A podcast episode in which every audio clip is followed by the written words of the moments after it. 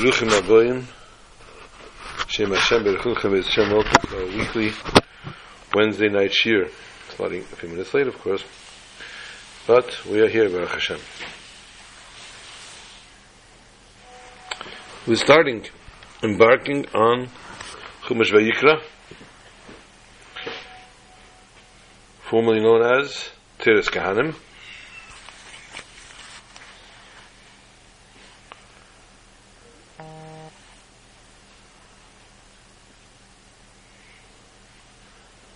First Parsha, Chumash Vayikra.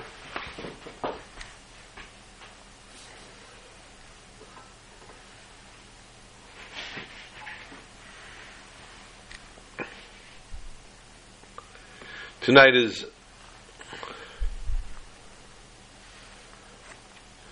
Zayin Oder. The night between Vav and Zayin Oder. Yotzet of the Rashag, Yotzet of Moshe Rabbeinu, which we spoke in other Rishon.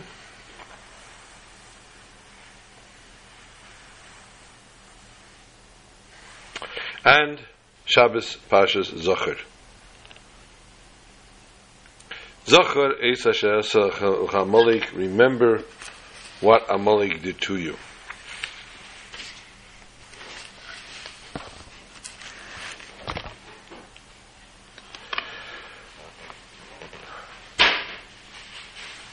Days, there were people known as Yeshuvniks. The Yeshuvnik was an unlearned man, unlettered man,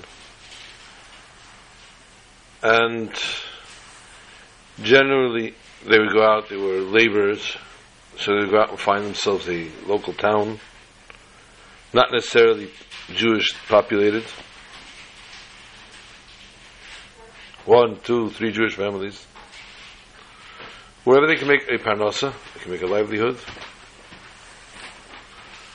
and the Yeshuvnik would gather sometimes with two or three other Yeshuvniks in the town, or locally, in the local area.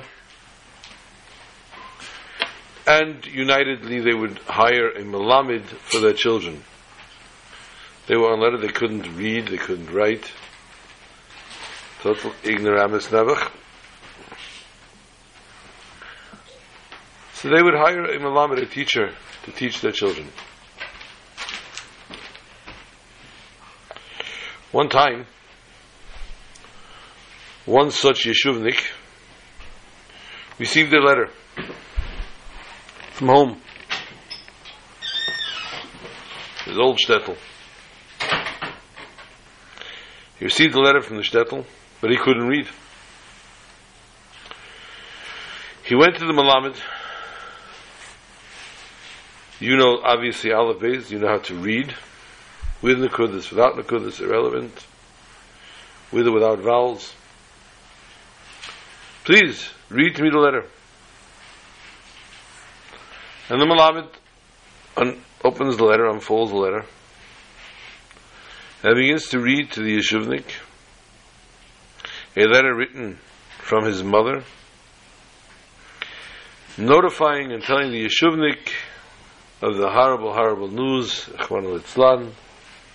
the passing of the Yeshuvnik's father.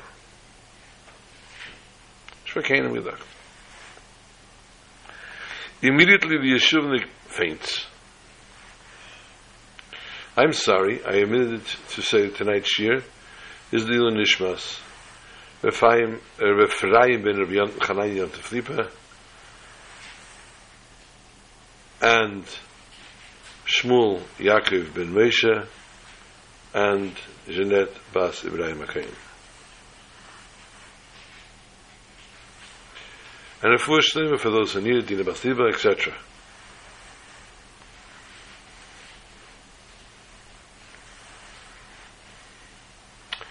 blessed with long life, happiness, joy, health, and see much nachas from their family, their children.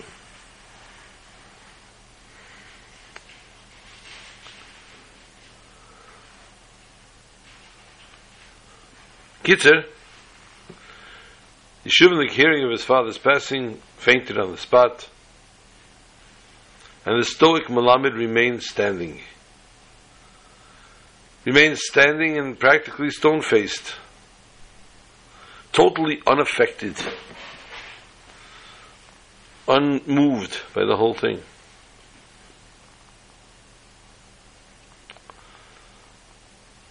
So Geshtol Akasha people asked him, that letter you're holding, it's a very severe letter. It caused this man to faint. And yet you stand there stone cold faced. It says to him, It's not my father.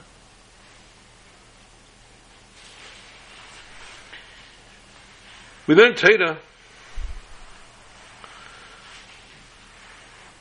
Teda is an essential part of our life. Teda is our life.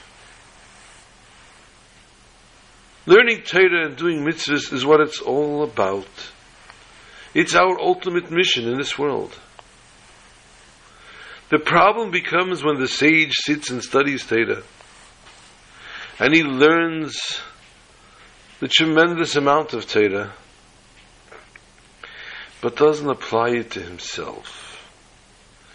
When it talks about in the Torah, our Father, Avinu Shebashamayim, our Father that's in heaven, our Father that we're doing the mitzvahs for, that we're following, that we're causing a nachas ruach for, they separate themselves. Nicht my tate, not my father.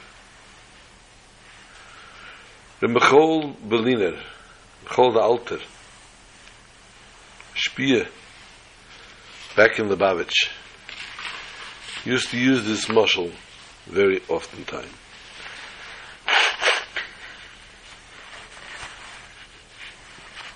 And the lesson is a very, very potent and powerful one. We need to apply the words of the Torah as those that are directly applied, applicable to us. Not just applicable to us, but that are talking about our Father. Not somebody else's, not a foreign item, not a foreign thought, but our Father. It's extremely important, Rabbi say. We apply the Torah, as it now begins, the new book, the Torah of Chumash Vayikra, known as Torah's Kehanim. When they teach the little child by his Arain Firnen Seder, uh, and they cut the little boy's hair, three years old, and that beautiful little child now has his little payas. And he sits there by the Malamed on the lap, and he hears words of Torah. The custom is they take the aleph beis chart, the, le- the Hebrew letters, and they put honey on it, and the child licks the honey off as he repeats each letter. He reads each letter actually and licks the honey off to see how sweet the Torah tastes. And then he's shown the letters. Meaning Chabad is on the first Omer of the Sharblat of Tanya. And he's taught his first Pasuk in Torah, Vayikra El Moshe. That's not the first Pasuk. The first pasuk is Bereshis Bora Elokim. Why then do we start with Vayikra? And this the Medrash Vayikra Rabbah asks.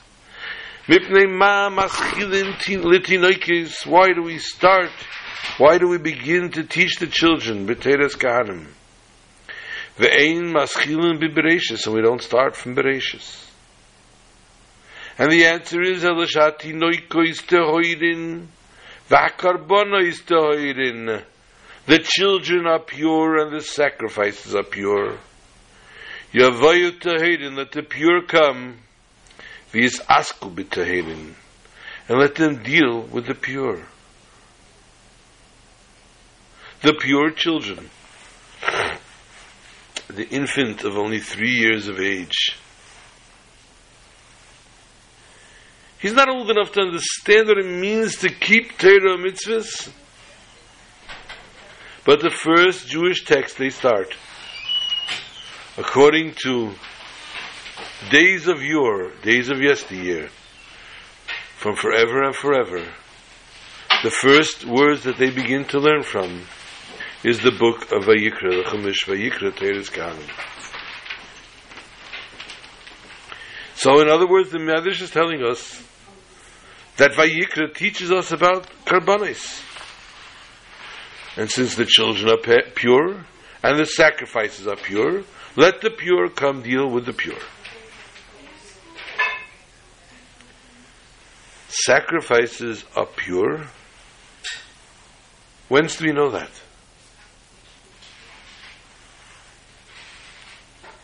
The only place ever mentioned of sacrifices being pure were those offered by Noah.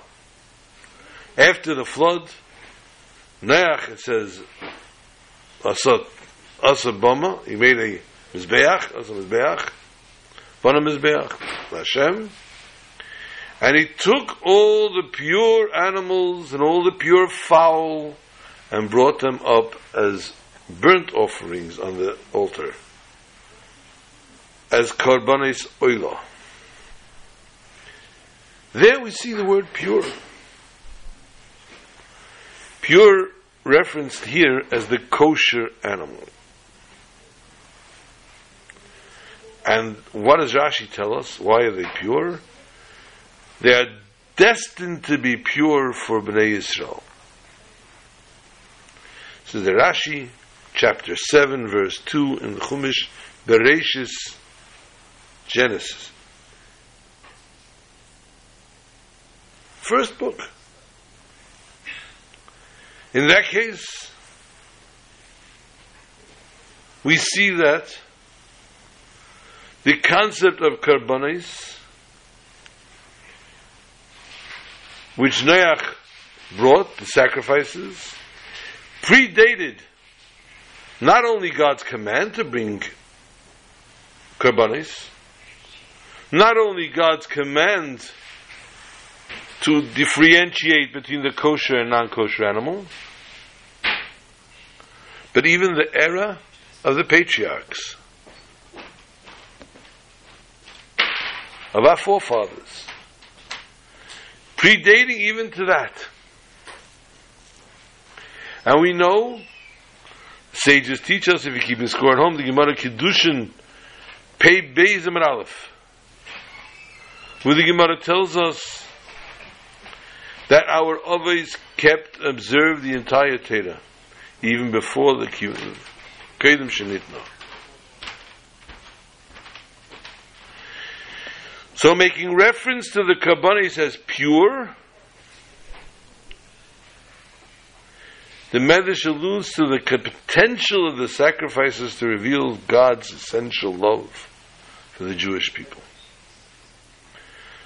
Which is when a bond that predates and transcends even the attachment we develop by observing his data. Mm. Mm.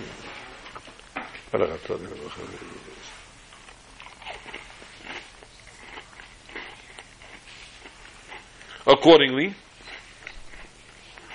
we can understand the tradition to introduce the children the Torah study of the book of Vayikra. When children start in the yeshiva, they start learning long before they become a mitzvah.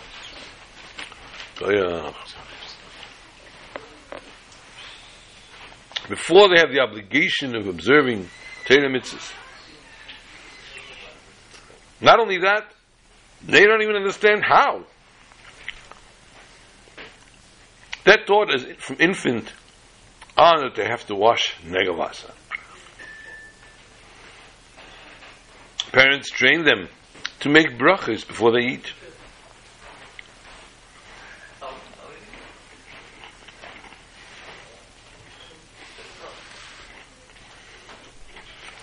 When they become bar mitzvah, oh.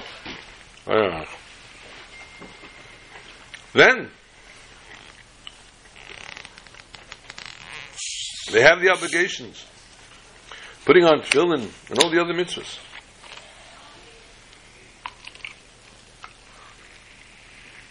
Until then, the only reason they know what a mitzvah is, they don't know what a mitzvah is, the only know, reason they know the word mitzvah is when they do something good, everybody sings to them who did a mitzvah.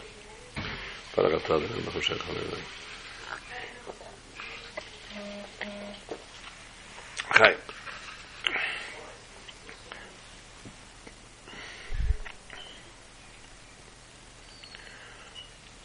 But children from infantile on, being trained for the duties that they will re- upon have upon reaching the age when they become a mitzvah. So when they start to read the Torah, it symbolizes a Jew's inherent connection to God and His Torah. A connection that transcends even uh, the observance, the actual study of Torah and its laws. Because the sacrifices reflect this pure, inviolable relationship with God. So therefore it's most appropriate that the pure come deal with the pure. The parsha begins Adam ki mikam We've discussed this before. There are different ways of describing man. There's Adam, Enosh, Ish.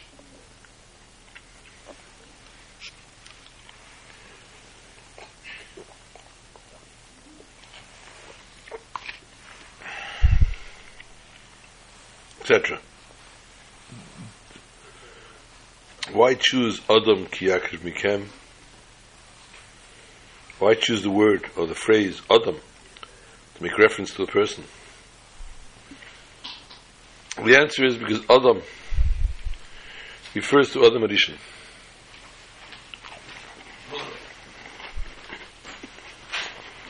Just like by Adam Arishan, everything belonged to him. And therefore, he could never bring a sacrifice from something that was stolen from Gezel. So too, Adam kiyakir mikem, when you bring a korban, you have to bring it from something that's yours, not from Gezel. Not stolen. But it's an interesting way of expressing. The pasuk says, "Adam kiyakriv mikem," a person that will sacrifice from you.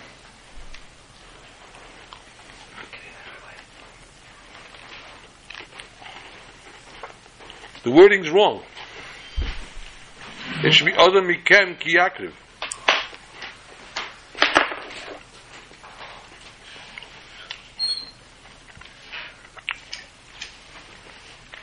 Person from amongst you that brings.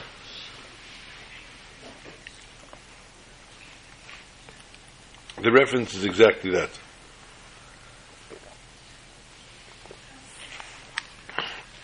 Adam Kiyakriv is from Mikem, from within you.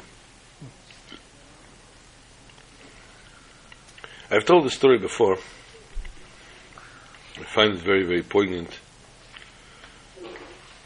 And on the mark, as we say.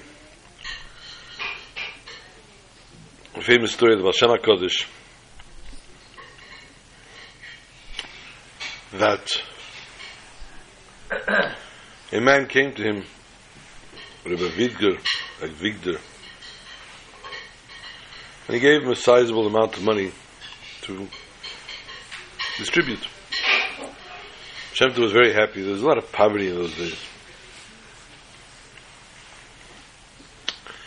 Shemta said, What can I give you in return? Shemta was a man, great sainthood, and was offering him a blessing of anything he wanted. Says, the Rabbi, please, I have everything I need. Money to the kazoo. I have enough, I can never spend this in my lifetime. I have Baruch Hashem children. I have houses. I have properties. I have, I have a fortune. I really, really don't need.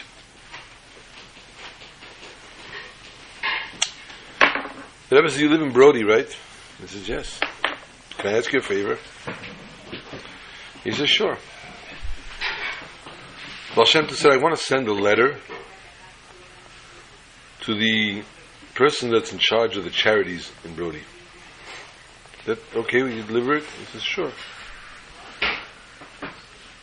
And Baal Shem pens the letter, seals the envelope, and gives it to the man.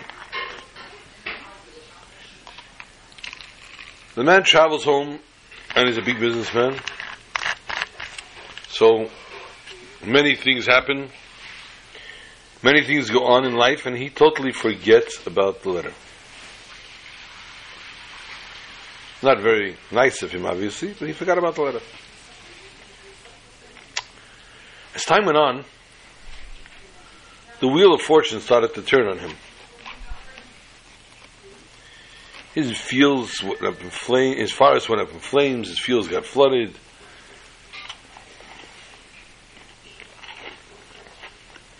Basically, he was destitute, wiped out.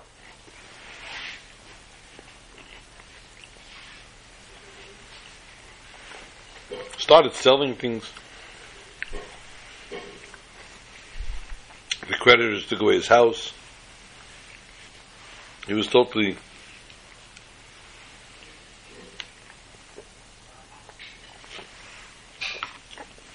in order to feed his children, he was selling his clothes.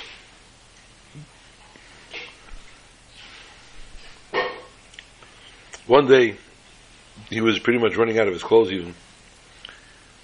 And he was cleaning out a jacket in the pockets to go sell the jacket.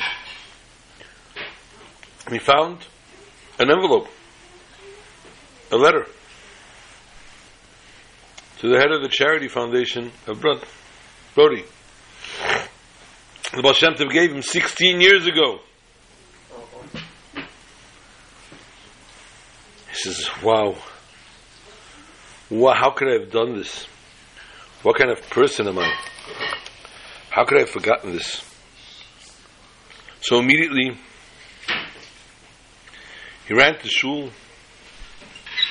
He said, who's in charge of the Tzedakah Foundation?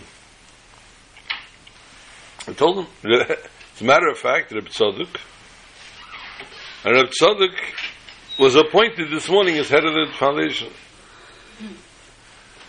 Really? Okay. Tell me about it. Maybe I, you know, maybe I should, if I have heads up, maybe talk to him a little bit.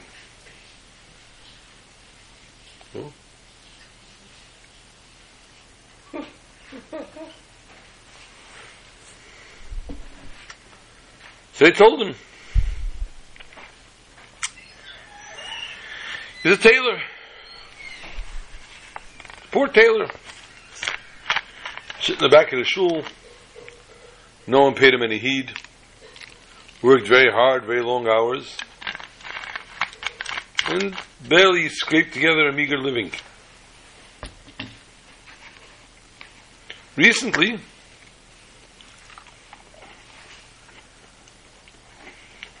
over the last few years,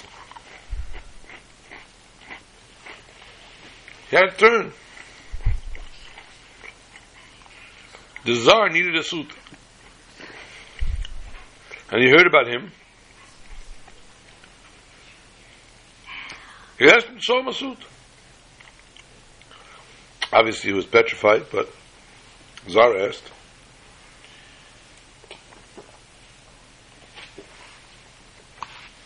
He sold him the suit. Tsar was very happy. Was ecstatic. And he ordered for the palace, for the people of the palace. And he started to make money. And then they ordered for the whole army uniforms. 5,000 Christmas Guzma uniforms. And he had to hire workers. He opened Bushra factory. And he's very much very successful. And he never forgot his days of poverty. He remembered them very well and he started to give back to the society. And he's very, very helpful to poor people, marries off children of the poor, make sure they have Shabbos, make sure they have Yom Tov. Wonderful fellow. And this morning he was elected to become the Gabbai of tzedakah. Ravigda runs inside, and he explains, I have this letter 16 years in my pocket, I forgot to give it, I'm very sorry. It's from the Baal Shem Tov. And he opens the letter, Reb Tzaddik, and it reads, To my dear friend Reb Tzaddik, Congratulations on your new position, being elected as Gabbai Tzedakah. The man before you, Rabbi Victor, used to be a very, very wealthy man. But unfortunately, he took everything for granted. He felt he deserves it. It's his. He earned it. He earned his nachas. He earned his money. Everything was his own doing. And because of that, he had to be taught a lesson. Unfortunately, he lost everything. Standing before you now, he's a destitute man with nothing. The shirt off his back is going. Please see to it that you help him get him back on his feet. Because he's been humbled now. And he'll know how to deal with his wealth in the future.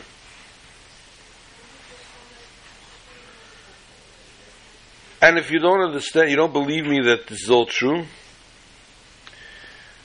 I'd like to give you two signs. First of all, this morning you were elected as Gabbai Tzedakah. And secondly, today your wife, your pregnant wife, is going to give birth to a little boy. And as soon as he finished the letter, somebody came running into the shul and said, Tzaddik, Reb Tzaddik, your wife just gave birth to a baby boy. Six 15 years later. Baal wrote this letter with exact target when it had to reach to its destination, knowing exactly who it had to reach, when it had to reach him, when the situation would be what it had to be, and when it would help the most. This is the koyach. This is the power of a tzaddik. This is the lesson that he taught the person. Adam kiyakriv mikem.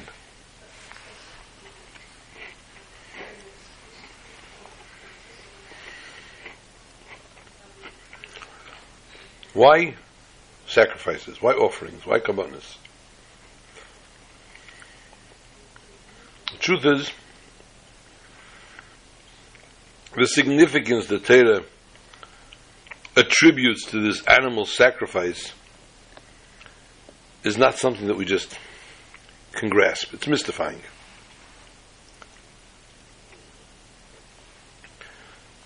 What happens here?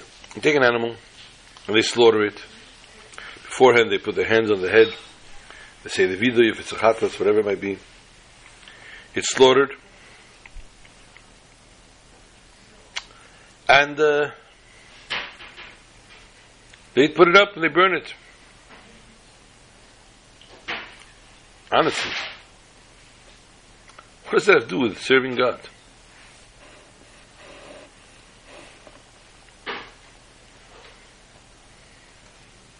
If a Jew wants to attach himself to God,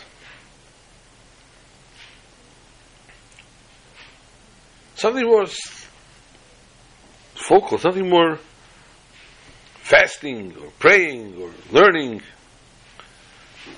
A spiritual exercise. What does a physical, mundane animal being sacrificed and burnt have to do with connecting to God?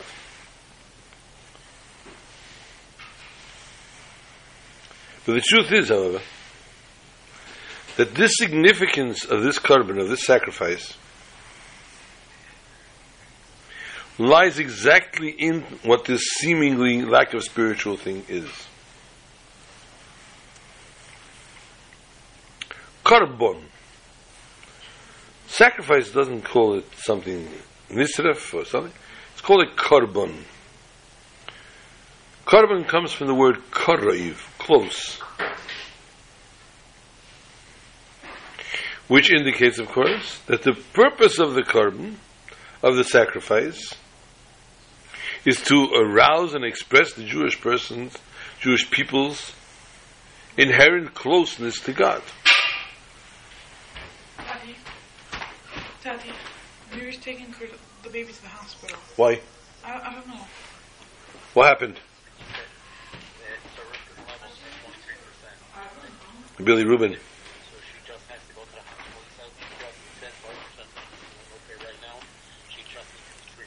So you put under the light, that's all. Okay. Okay.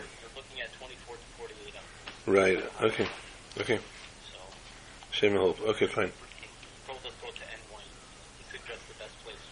Uh-huh. Okay. okay. Should put it under the light. Very high bilirubin. Okay. Hashem will help. Sharifka, Pas Miri Menucha, Fuah Shalema.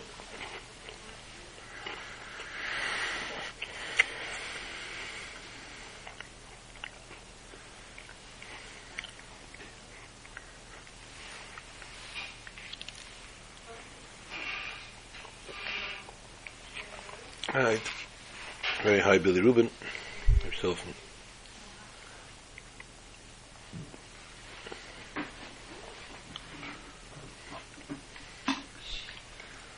So this brings about the closeness to God we develop through observing His commandments. And this way we understand why a sacrifice can atone for a Avera, for a transgression. A carbon reveals, the sacrifice reveals the Jews' essential and unbreakable bond with God. And through this, they repair any deficiencies in the relationship caused by breach of Torah observance.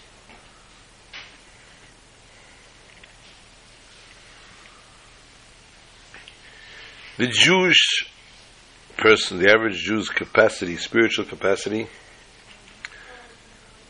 in the service, cannot adequately express this. Because the bond with God is not contingent on the Jew's efforts, experience.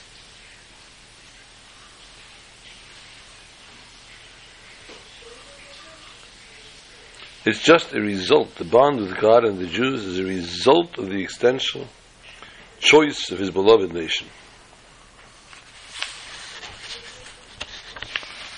Therefore, we see that when a Jew brings a korban, brings a sacrifice,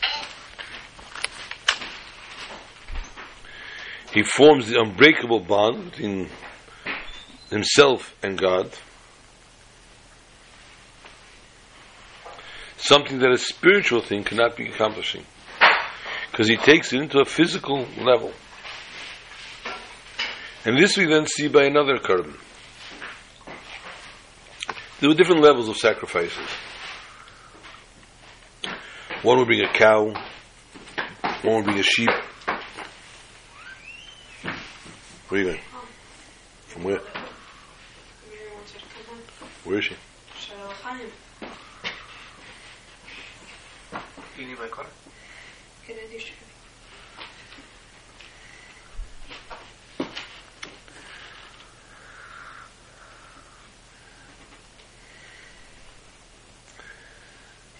The man was too poor. Couldn't afford a pigeon. They brought the mincha. The mincha was a grain offering. But it's very interesting how the pasuk cites it.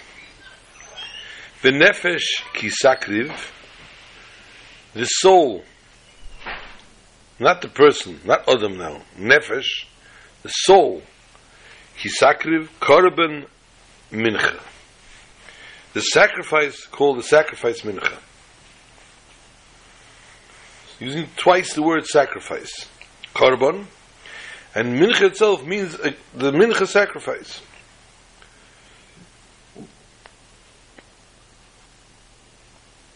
A grain offering offering. Who did it? nefesh. The soul brought it. Tells us Mefarshim, yes, the soul brought it. The person is destitute. The person not destitute. The person is very, very poor. And all he could put together was a flour offering, a grain offering. So the offering that he's bringing is nefesh. This is his essence. This is his whole soul. This is his whole existence, his whole life. You have very often time. There's an appeal. Appeal in shul. And this guy is always shooting off the thousand, the five thousand, the ten thousand dollars. Baruch Hashem, Hashem should give him, able to pay it, he should always have it. She's outside waiting for you.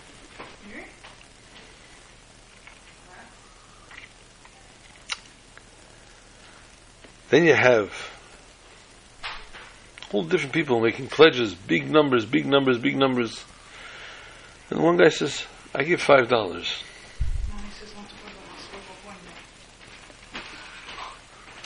Five dollars. Mishiga, five dollars. Says no. That's what I can give. And when you look and you check and you investigate this person's finances, you find out indeed these five dollars is, is blood money. He's giving his whole life away. He doesn't know where he's going to get his next loaf of bread. But yet, he's giving five dollars.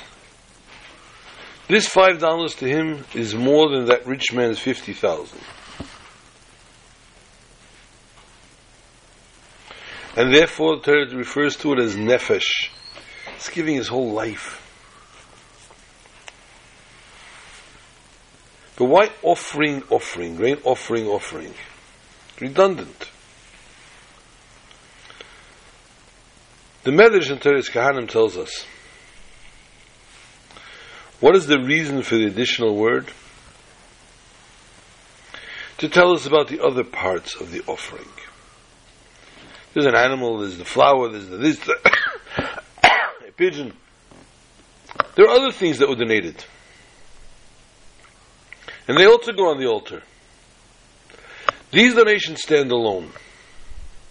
Oil, wine, incense, wood. They're all components of a larger sacrifice. But they can also be offered individually. The Medrash looks at the wood, for example. It's among the components of a sacrifice. How? How does that work? What is it, how's it, where, where are you coming from? The, the wood is only used to fuel the fire on the altar. And mind you, the fire of the altar comes from heaven. The wood is put there, I don't want to use the word, but pretty much make believe. It's just to make it look human, to make it look the worldly thing is happening, but the heaven sends down the fire. So where does the fire, where does the wood become such an essential part?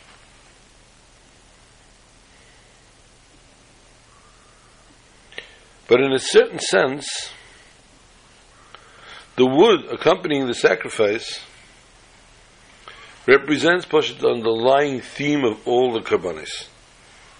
How so? Even more than all the other components. The Ramban explains. We said before, what is the concept of a korban, of a sacrifice? To wake up the person to wake up the one, the individual himself to offer himself alone. His inner qualities, his character, to offer this to God. But what does he put on? He puts the animal as a substitute. And it substitutes him physically. But the person still needs to give a spiritual offering.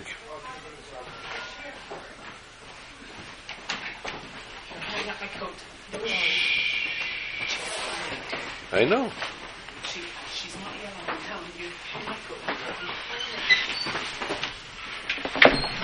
In particular, each korban draws attention to a unique aspect of a person's character that the person has to channel into the service of God. A commonplace thing to all the korbanos, however, is the underlying readiness of a person to actually bring himself, ultimately his own, his entire being to God. One is willing to totally devote and dedicate. This self sacrifice that's required for every offering is represented by one component that all the sacrifices have in common and that's the wood. The wood used to fuel the fire. And there's a good reason for that. Why? Because the firewood is the epitome of selflessness and abnegation. Unlike the other components of the sacrifice that bring the smell, the incense, or the pouring of wine or oil,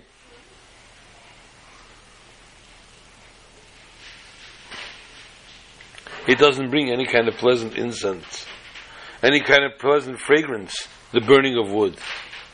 Unless you're one of those guys who is very naturally into nature and likes to sit around campfires and smell the burning wood and smell afterwards from burnt uh, fire. You know. Uh, but there's few and far between. It doesn't add that. Nevertheless, in order to facilitate this arousal of divine favor, which ultimately will be attributed to someone else, the firewood is entirely burned and consumed. So it's the firewood alone that meets the definition of korban, a sacrifice. Korban shlomim we eat meat from it. The korban mincha even they take off the certain part part of the oil and the flour together. The grain and the rest they can have. The kahanim can partake of. The water, the oil, the, the oil, the, the wine, all these other libations. There's something there that's useful. The incense, the smells. The wood has zero. We gain and benefit nothing from that wood afterwards. Yet, the wood is a component that lights the fire, that keeps the fire going. And this is therefore The nefesh, it's the nefesh that is sakriv, korban mincha, the double, way- double expression.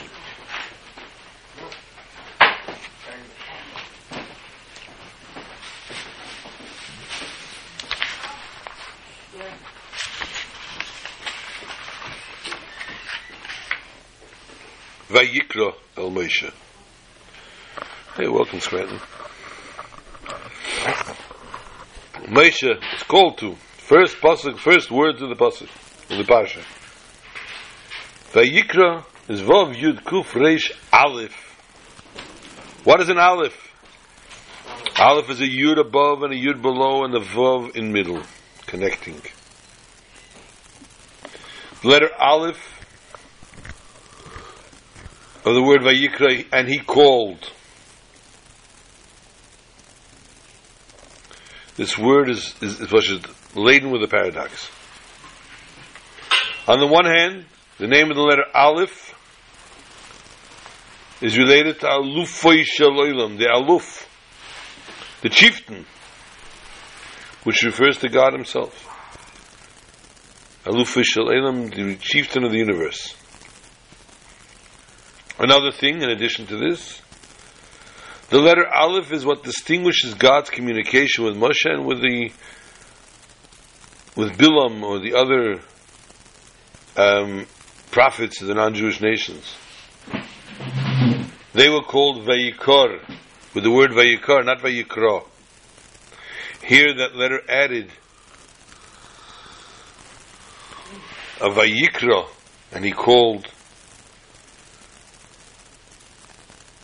unlike the Vayikar that denotes coincidence and impurity, it just happens to be that God met them and called them. Vayikra denotes affection. On the other hand, despite the prominence of the Aleph of Vayikra, it's written very small. Smaller than the other letters suggesting it's trifle and insignificant. So we see that Vayikra the Aleph, Alufei Shel Olam, representing God Himself.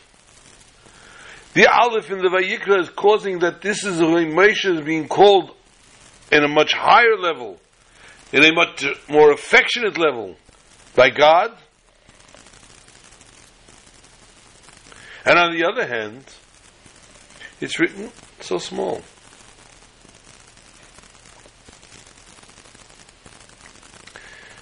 This is the message of the word Vayikra. To call out. Vayikra is the mission that God asks of every Jew. To call out to others who may be distant. And draw them close to Torah and its observance. A person needs to know that a person who accepts upon himself this holy task of Vayikra is imbued with an Aleph, representing Alufei Shel Olam, who empowers him on his behalf. He therefore can and must go about Godly's mission, God's godly mission, with a spirit and strength, authority and confidence in his ability to positively impact the environment. And this is what we spoke about.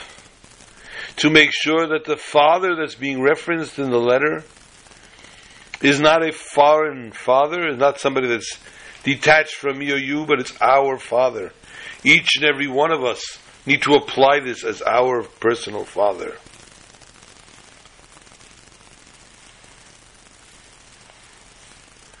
And although the person goes out and gets another Jew to put on tefillin, gets another Jew to do a mitzvah to keep Shabbos, or whatever mitzvah it might be,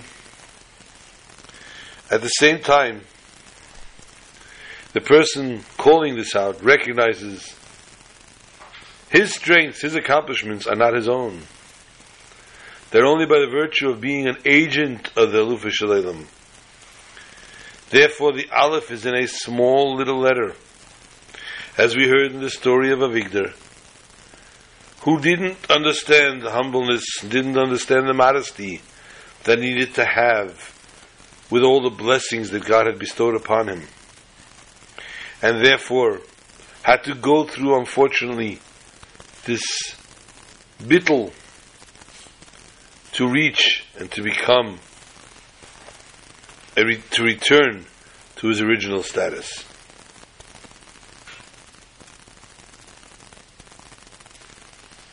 And that's why the Aleph is in a smaller letter than every other letter of the word. This Shabbos is Pasha Zocher, Rabbi say. The four Pashas that we discussed, Shkolim Zocher, Para, and Chedesh. Shkolim is either Shabbos Mevarchim or a Chedesh Other. Then we have to obviously skip at least a week because Zocher is the Shabbos before Purim.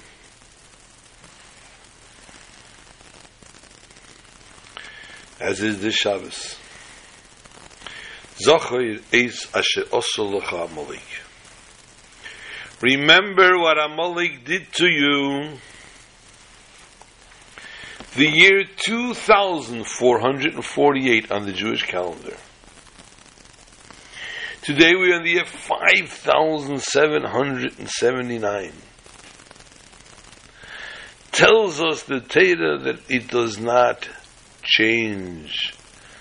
Neither the scene, nor the story, nor the characters do not change.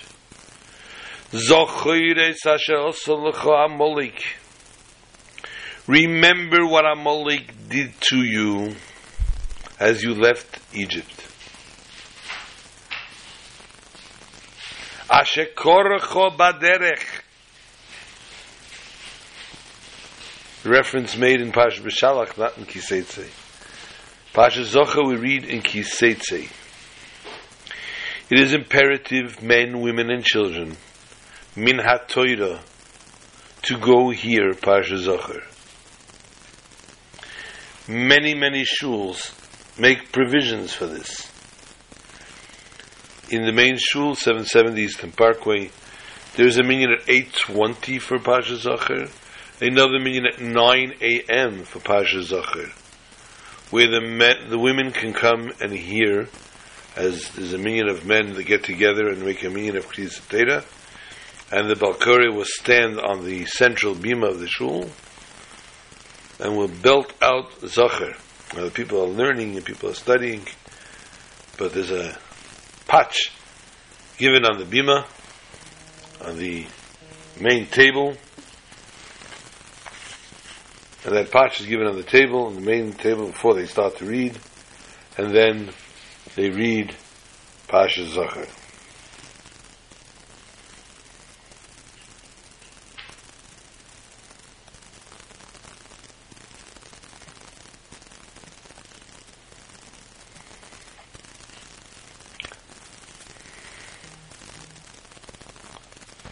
Pasha Zachar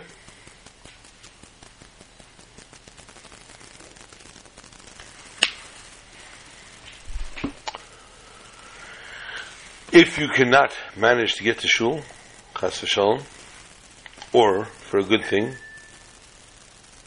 woman, childbirth, etc., you can go to shul on Purim by day, and they read again about the reminder of Amalek from the parsha from Bishalach this time, Yahweh Amalek, and you can be yotzei with that. Preferably, of course, to listen to Pasha Zachar on Shabbos, Shabbos before. But if you cannot make it, then by coming to Shul on Purim and hearing the Kriya Satera of Zachar,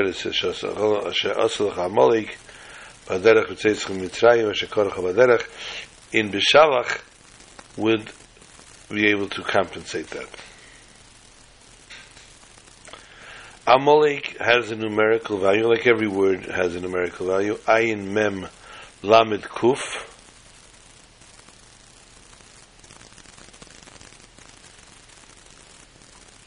Two hundred and forty.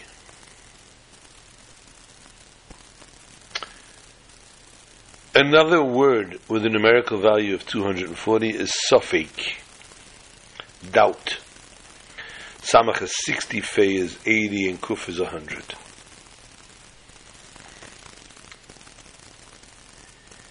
Amalek throws doubt, casts doubt. And this doubt that we cannot decipher when we all of a sudden want to do a mitzvah and something all of a sudden says, eh, maybe not. This is Amalek. And we need to eradicate this Amalek.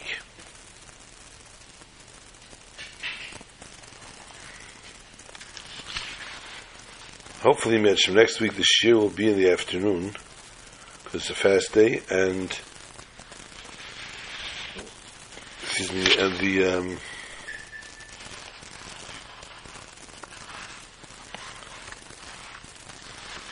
and we'll be reading the Megillah at night, so it would be impossible to make and give a share. So hopefully, Mitch, we're going to record a share next week in the afternoon. I don't know what time yet. A little bit about the Megillah. The introduction to the whole story of the Megillah, the pasuk starts off Vayihi b'mei Achashverosh. It was in the days of Achashverosh. And the Gemara tells us, if you're keeping score at home, Megillah Daf Yudam Beis, Vayihi b'mei Vayihi, the word Vayihi is always Lashon Tsar. What was the reason for the Tsar, this terrible pain?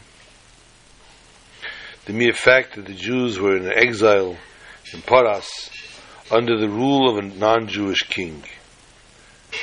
Even though the Achashverosh did not really torture the Jews, not persecute the Jews, up until the decree of Haman Rasha, a descendant from Amalek,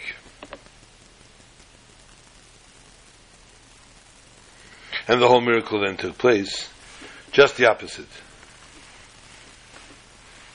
Achashverosh actually put Mordechai on a very high pedestal. But when a Jew is put into an exile, by Yehi Bimei, automatically is a Lashon Tsar. And therefore a Jew needs to learn the proper attitude and approach of being in exile where although we feel almost comfortable, as long as BDS is not in your backyard, as long as some man is not walking to your wife with a double stroller on the street and kicking it, you're feeling good. In broad daylight. Sometimes a person thinks that some good in Golis. God gives him money, God gives him things. Got no problems. And he says, hey, it's all good. Not only physically, the Jew needs to want to be happy also spiritually.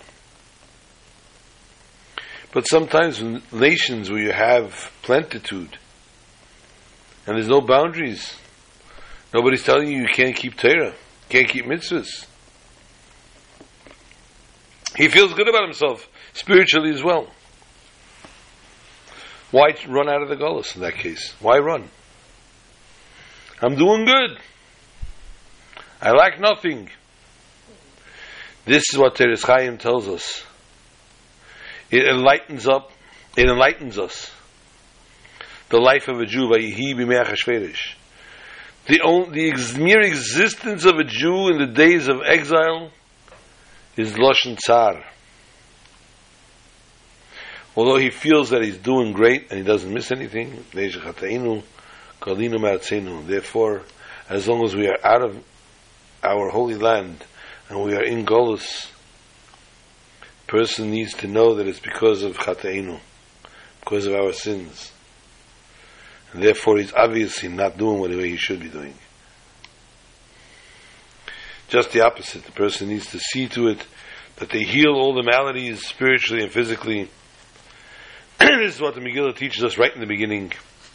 As long as the Jew is in exile, it's lashon tsar, it's trouble, and this is from the Chateinu, and therefore the Megillah